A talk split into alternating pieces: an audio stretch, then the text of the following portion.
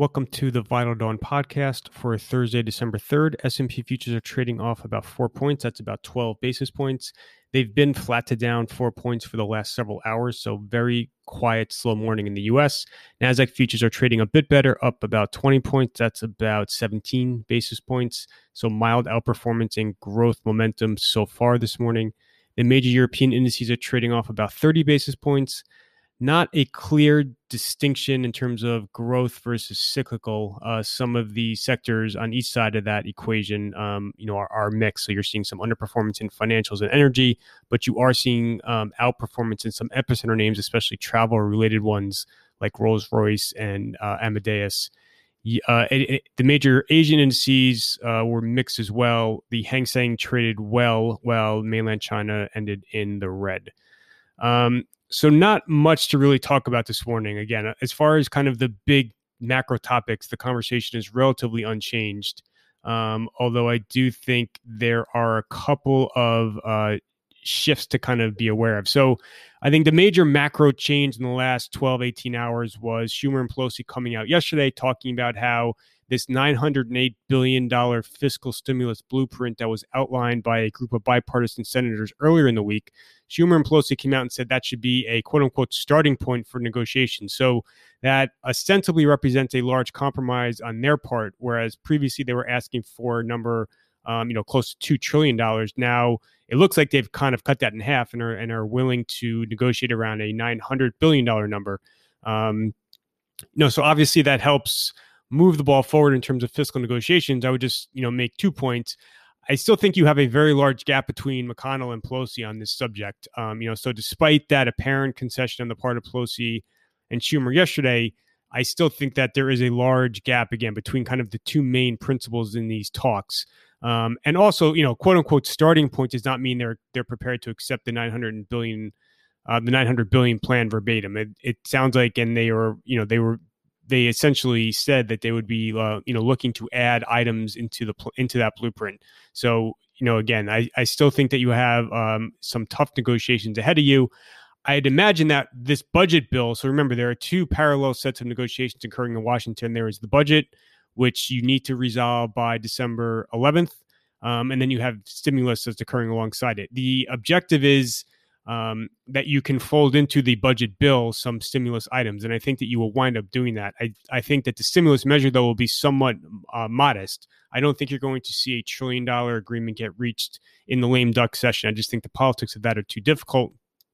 So they're going to do a little bit now, and then and then wait until after Biden gets inaugurated on the twentieth to take further action. That to me is the most likely outcome of all of this. Um, just a few other measures to note. I do think in the market, in turn, how the, how they view fiscal stimulus. So obviously, in the last several months, I think the market looked at the prospect of fiscal stimulus as being an unmitigated positive.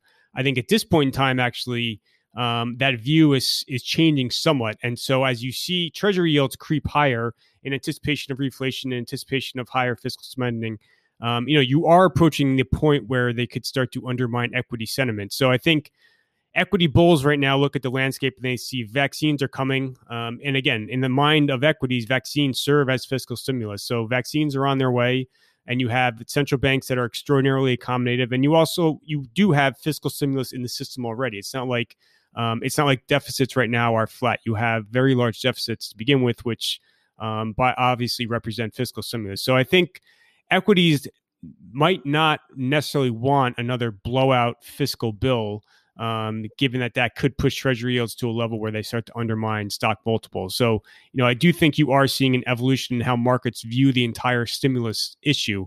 Um, and that's definitely something to keep in mind going forward. The other macro development I think that's interesting is just kind of uh, pertains to the upcoming runoff races in Georgia. So these races will determine control of the Senate. Republicans need to win just one of them to stay in the majority. Democrats have to win both. That would take the Senate to 50 50. That would make Vice President Harris the tiebreak and, and give Democrats a very, very tiny majority. Um, it's very like it's likely that McConnell will keep his job next year and stay majority leader, but the odds that Democrats can win both those seats are creeping higher. Um, I think Trump is doing his party no favors by his continued attacks on the election results and his continued attacks on Georgia's electoral systems specifically. Um, that will depress turnout. Now, it looks like Trump is going to go on the road and start to actively campaign for um, the two Republicans running in Georgia. You know, he still is much more popular than the overall Republican Party, so his participation should help. But um, again, I think his continued attacks on the election are are going to depress Republican turnout. And you're seeing Senator Perdue, Republican Senator Perdue in Georgia, come under continued criticism, pressure for his prolific stock trading activity. So there was another huge article in the New York Times um, just talking about how active an investor he was. Um, obviously, this has been a big overhang on him specifically. So if that continues to gain traction in the coming weeks, that could hurt him um, specifically. And obviously, he's he's uh, you know a half of the Republicans running in Georgia.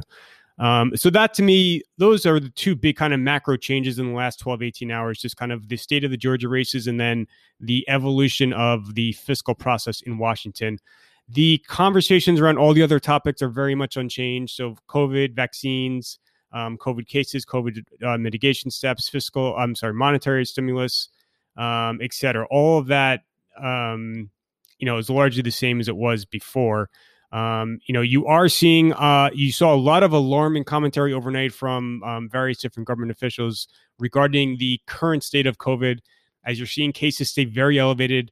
Um, more importantly, you're seeing hospitalization surge. Remember, hospitalizations is what really worries governments in terms of uh, medical systems being overwhelmed with patients. Um, and so you're seeing, again, more talk of mitigation steps, et cetera. The market clearly is focused on vaccines um, and they're looking past this near term environment. But um, you know that is a dynamic to keep in mind with regards to COVID. Uh, and that is essentially really it for this morning. There's a lot of company specific news. I have everything compiled in the piece. Um, cloud software earnings very much in focus, just given how you've seen some of the hyper momentum names come under pressure the last several days. Um, it was a mixed evening for the cloud names. Splunk was a big disappointment, um, but some of the others uh, did better. Um, just looking out on the calendar for today, uh, the focus will be on the weekly claims figures in the U.S. So remember, you have seen cracks in the labor market of late. I have a preview for tomorrow's jobs report in the piece this morning. Um, you know, whispers are certainly looking for a number below expectations, um, and you know, you know, perversely, if you were to see a very a very soft figure tomorrow on the jobs front, that could help catalyze fiscal stimulus in the, in Washington. Um, but again, I think the market's perception of stimulus is kind of shifting um, for all the reasons I discussed earlier. You have the services ISM at 10 a.m. Then you have a bunch more earnings. So the big ones this morning before the open will be Dollar General and Kroger, and then after the close you have uh, DocuSign, Marvell, uh, and a couple of others. And that is essentially everything for today. Uh, thank you for listening.